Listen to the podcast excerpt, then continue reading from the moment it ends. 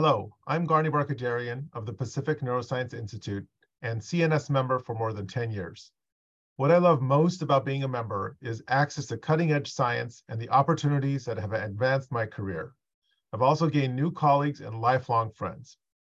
Being a CNS member has been so rewarding. The value of membership cannot be defined by a number.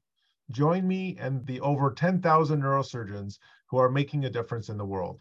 Visit cns.org slash membership podcast today.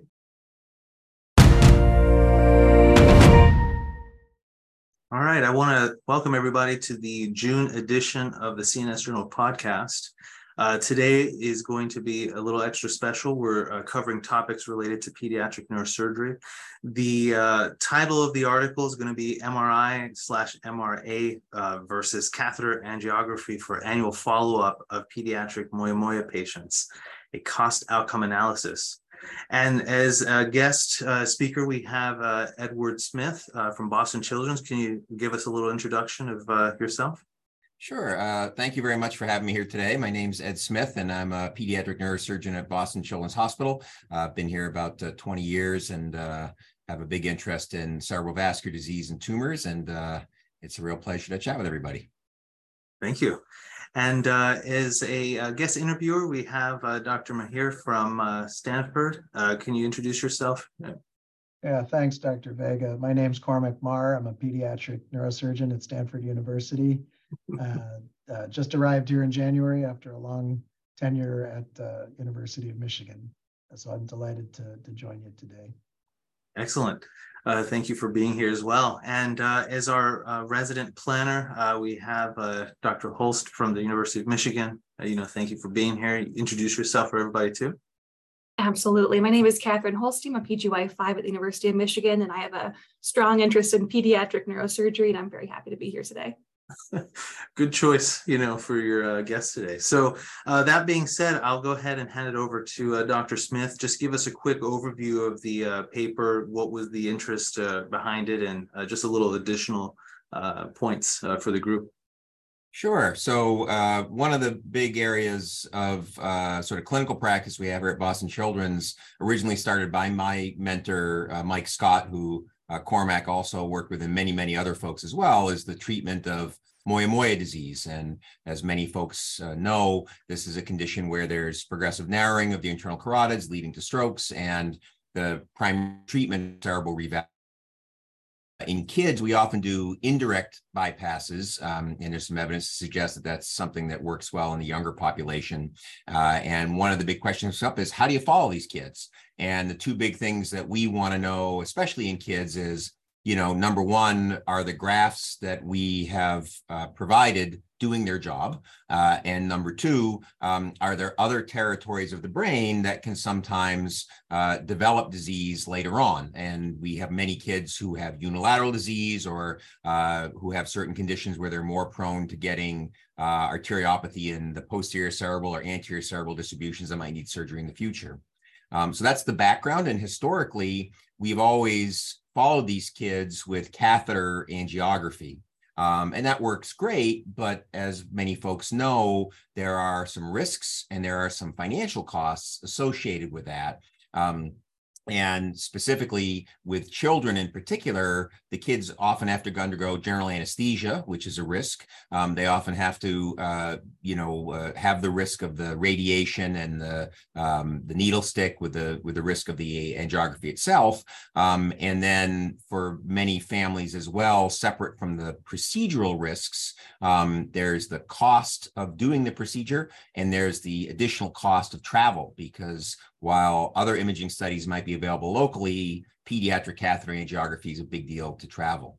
So we had for years uh, started sort of in an ad hoc fashion for some kids um, looking at MRI as a means by which to detect um, how the surgery had worked uh, postoperatively. We decided to formally look at this. And our question was Is MRI at least as good as the use of catheter angiography if we have select patients in follow-up of moya moya because MRI has the advantages of less risk uh, less anesthesia uh, and uh, procedural radiation risk, and potentially a lot of savings in costs. So that was why we did the study. And the, the bullet point summary of what we found is that uh, for sort of routine moya moya follow up, um, catheter angiography is probably not significantly better than MRI, uh, but MRI is about six and a half times cheaper uh, and also uh, allows people many times to get their studies locally, which is important because a lot of big centers, you know, at least with us as well, about 80% of the kids come from far away. So there's both the uh, procedural and safety issues that benefit this, and there's also the financial issues. Um, and so as a consequence, we've now started to use this in our practice, and uh, we thought we would share this information through our study. Yeah, thank you so much for that overview. And honestly, it was a very nice paper. You know, going through it, I think it's a great idea. You know, I'll go ahead and open it up to our uh, uh, guest uh, interviewer. Uh, so, Cormac, if you'd like to introduce or uh, any questions or anything you'd like to discuss. Yeah, thanks uh, very much. So, excellent work. And it's a really interesting paper, and I think it will make a difference for pediatric neurosurgeons around the country as they as they look at your results and, and hopefully uh, learn from it and, and become more um, more careful with ordering DSAs in, in this postoperative population. But let me ask you, this was a, a nine-year consecutive series. Um, and, and in this population of 82 patients, 53 uh, patients had a DSA, uh, 29 patients had an MRI, uh, some patients, of course, getting both modalities. So how did you decide which patients got which in this series? Was it just an effect of time where you became more restrictive with the DSAs over time, or how was that decision made? Right. So that's a great question, Cormac. And you'll see that, you know, the DSAs tended to be larger in number. And that was in part because before we formally did the study, and it is a retrospective study, um, we uh, originally did DSAs on everybody. So we had a larger number. One thing that we started to realize in terms of the patient selection was that uh, you'll note in the paper here, we restrict the patient population to um, bilateral or bilaterally treated moya moya. And that's important, I think, because we found that the unilateral cases tend to progress a little more quickly tend to have a greater question of needing the catheter angiography to distinguish disease progression. So a first important caveat is in terms of picking our patient population that you just asked about, we tried to, to limit it to the bilateral folks for those reasons. Um, the second thing is that uh, as we were becoming more comfortable with this, two big things occurred that led us to sort of make the switch to this uh, patient selection. The first is that uh, our colleague Darren Orbach, who's an interventional radiologist, uh, published a very nice paper a few years ago, um, sort of transitioning from our standard way of looking at postoperative angiograms in indirect patients, where we've used this thing called the Matsushima grade. For those that do moya moya, they know it, but for those that don't, it's a very sort of simplistic way of saying how much of the middle cerebral territory is filled up by your graft. Is it less than a third, between a third and two thirds, or greater than two thirds?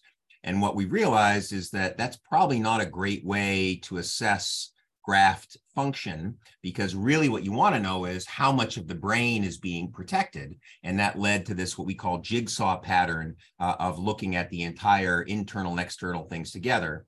And with that we're able to show that mri in that previous study did a really good job of identifying at-risk territories both with mra and also using axial FLAIR so with that we then had a small period of time where we did both studies at the same patient in the same time. So we did the MRI and the angiogram, the catheter angiogram with the same patient at the same time to look at efficacy as sort of a pilot study.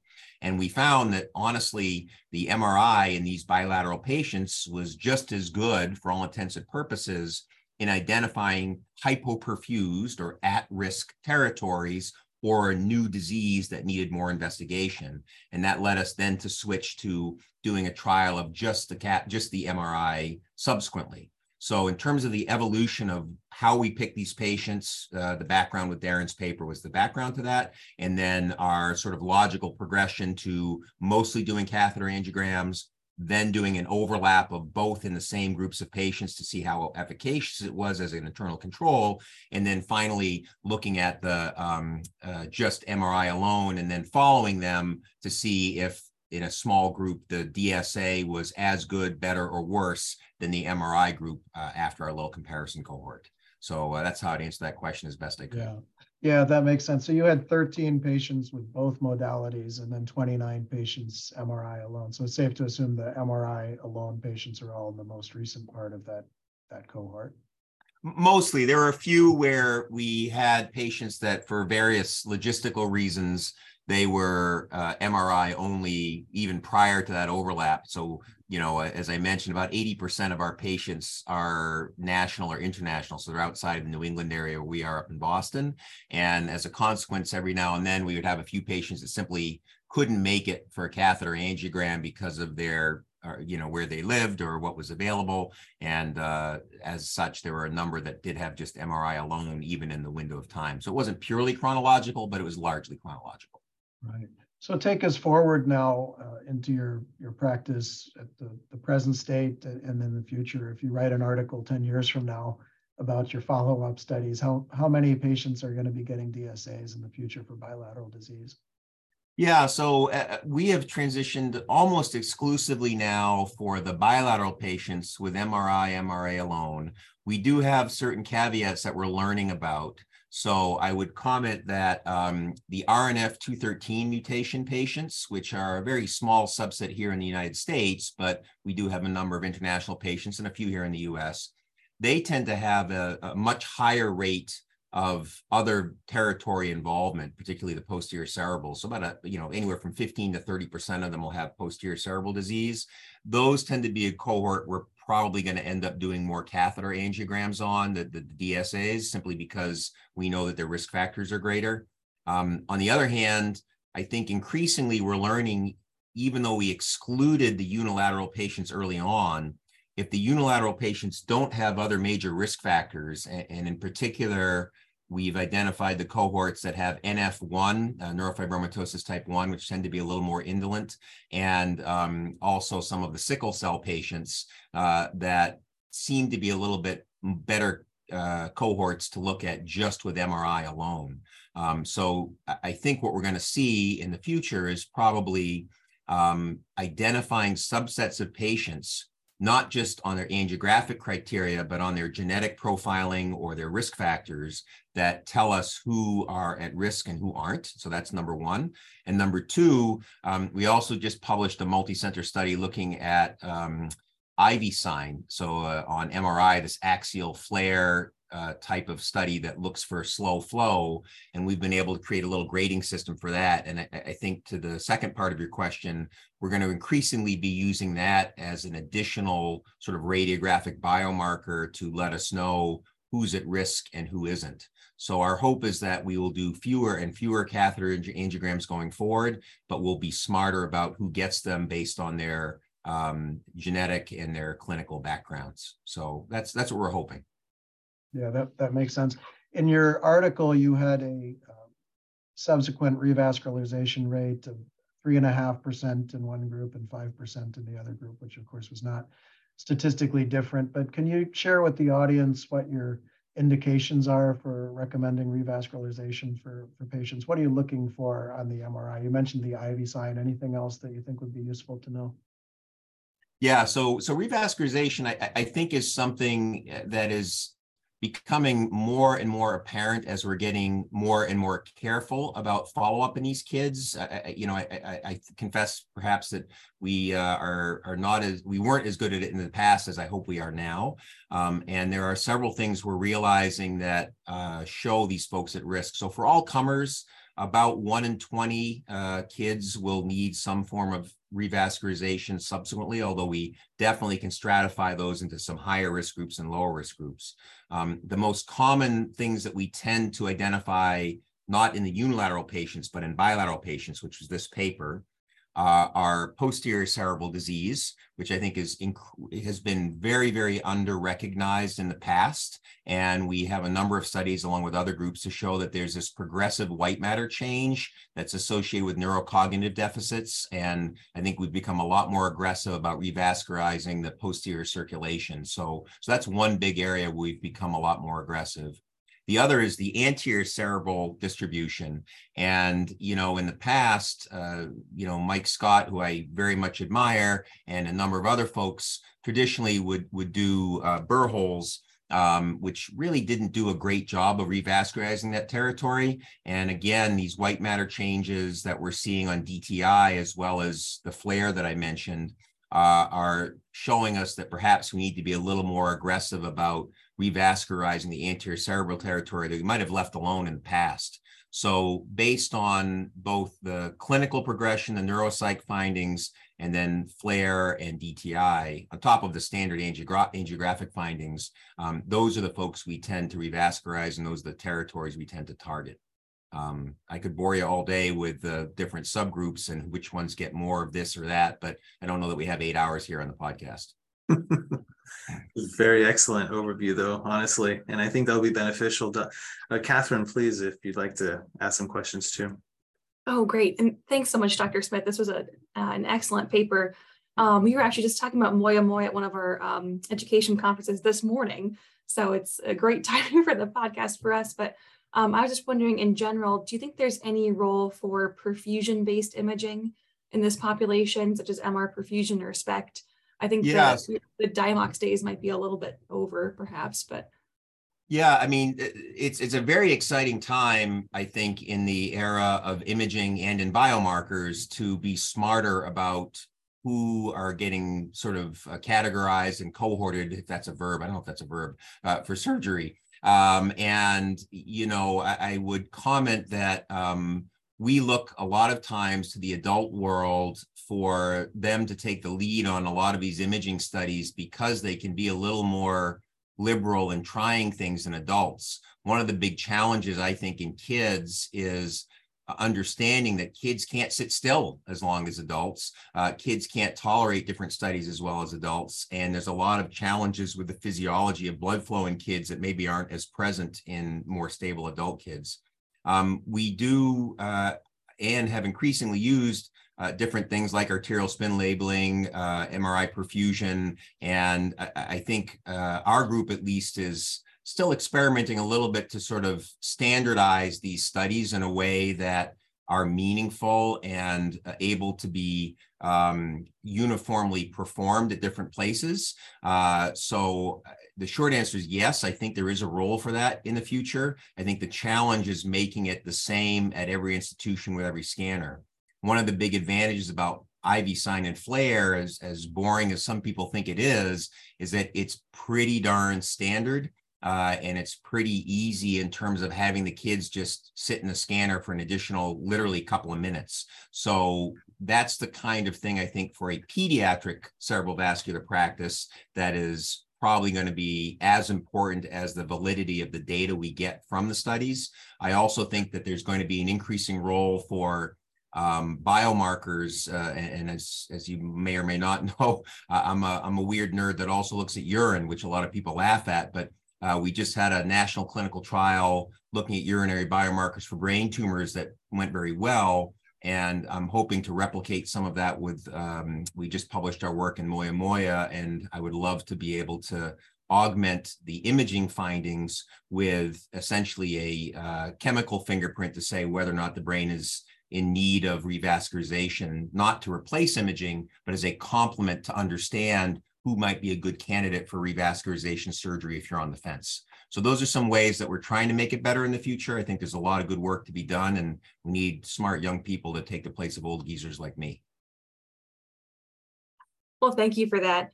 Um, I also wanted to ask, in your paper, you point out that there's limited evidence in the literature about the timing and modality for postoperative imaging in this um, indirect revascularization population. Based on your experience, what would be best case scenario timing um, and modality protocol for pediatric patients with um, bilaterally treated moya moya? Right. So when you say bilaterally treated, if you mean that the bilateral stuff was already treated, and the question is when do you treat other territories? You know, uh, the simplistic answer is you want to treat them before they have a stroke or any you know cognitive deficits, but not before they need it. So you don't give surgery to people that are not in need of it, right? That's the simple answer. The hard answer is how the heck do you figure that out? And probably the best way to go about answering that question is not necessarily to look at these more complicated patients that have a lot of items in play, but to start your study with asymptomatic patients.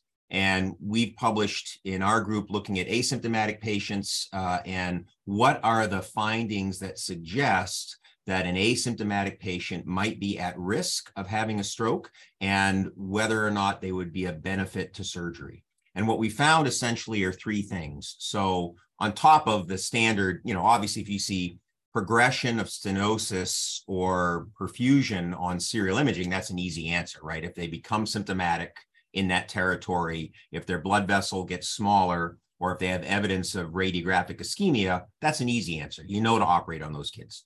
If they're asymptomatic and you want to know if you should operate on them or not, there's probably three things. So, our old tried and true tested standard is the development of Ivy-Sign. And I'm harping on this a little bit only because there's such extensive literature from our group and from others looking at this. And we've shown that if you did not have Ivy-Sign in a territory, and then you develop Ivy-Sign in a territory, on average, it's about a year and a half to the onset of ischemic changes or stroke. So that is one very clear radiographic biomarker that is a trigger in asymptomatic patients to say, you know what, the brain is hungry and they're at risk for stroke. So those are folks that could be considered a candidate for surgery. So that's number one.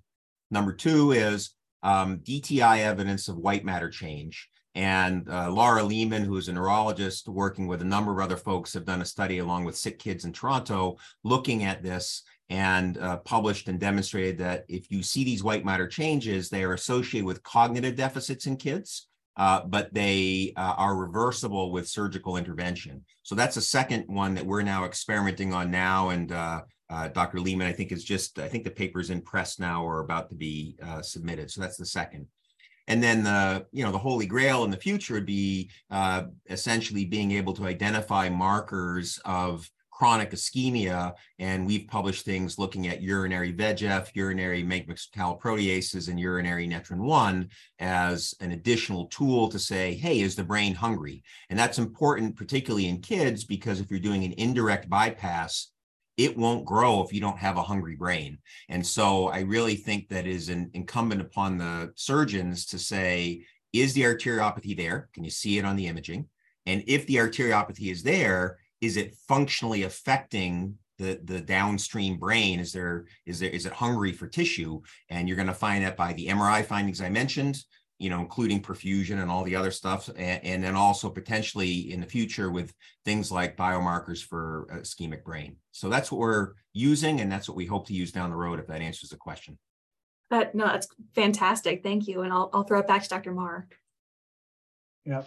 Thanks katherine and and thanks, Ed. Um, you know, you had mentioned earlier some exceptions uh, to this uh, MR imaging protocol, unilateral disease being the big one. I wonder if you could share um, exactly when and how frequently you would uh, like to get a DSA in somebody with unilateral disease, say their status post a routine pial synangiosis with a contralateral normal hemisphere. Yeah. So that's another great question, one we get asked a lot, and I wish I had a crystal ball to be smarter about answering it. Um, you know, we we've published and others have on the rate of progression in unilateral disease, and the the board's answer, the short answer is basically for kids in the U.S. for all comers. If you have unilateral disease on one side, there's about a one in three chance of progression over a three to five year window on the opposite side. So if that's the story, you have a rough sense of how often it's going to happen and how frequently it happens. The question is, when do you intervene and do a DSA to really document that? What we found is that uh, if there's any um, abnormality of the arterial tree in the contralateral side. So, for example, a hypoplastic A1, um, you know, duplicated uh, middle cerebral or, or something weird like that, Those are triggers to get a DSA early, so uh, not just at the one year, but subsequently. And then uh, if we see, as I mentioned, changes on serial imaging over time. Right now, our protocol is all the unilateral cases, assuming you know they they physically show up, we'll get a catheter angiogram at one year post-op. So we get an MRI at six months, and then an MRI, and then a catheter angiogram at one year. If that is stable and matches with the MRI findings, we don't get any further catheter angiograms unless we see progressive change on MR. So it's a one and done unless we see changes. But we have a very low threshold to repeat imaging with a catheter angiogram if we see any of the things I mentioned on MRI. So that's at least our practice currently, and, and I will comment that that is certainly something that is very actively in debate. Okay, thanks, Ed.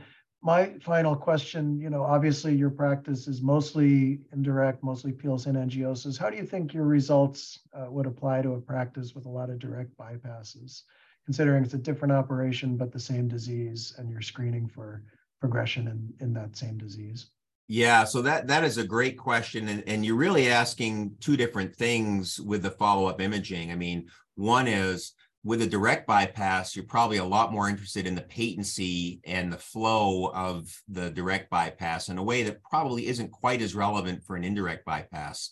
And so, you know, uh, this is something where the few indirects that we do, if it's if it's challenging, for example, the sickle cell kids or other folks, the Down syndrome kids who might not tolerate it as well, we'll get a, a, CTA, and that might be a way to sort of uh, thread the difference between the two. Um, but um, I would also comment that the older population that does get direct uh, bypasses more frequently are going to tolerate radiation better and may even tolerate an awake angio. So I, I, think there's a much lower threshold to do DSAs in adults. Uh, the question is, do you really need them to understand the pathology. And, and I might argue that you can see the brain parenchyma and understand brain injury and perfusion probably better with an MR than you can with a DSA. So I, would probably still suggest that an MR has a, a, strong role in the future, even in direct bypass.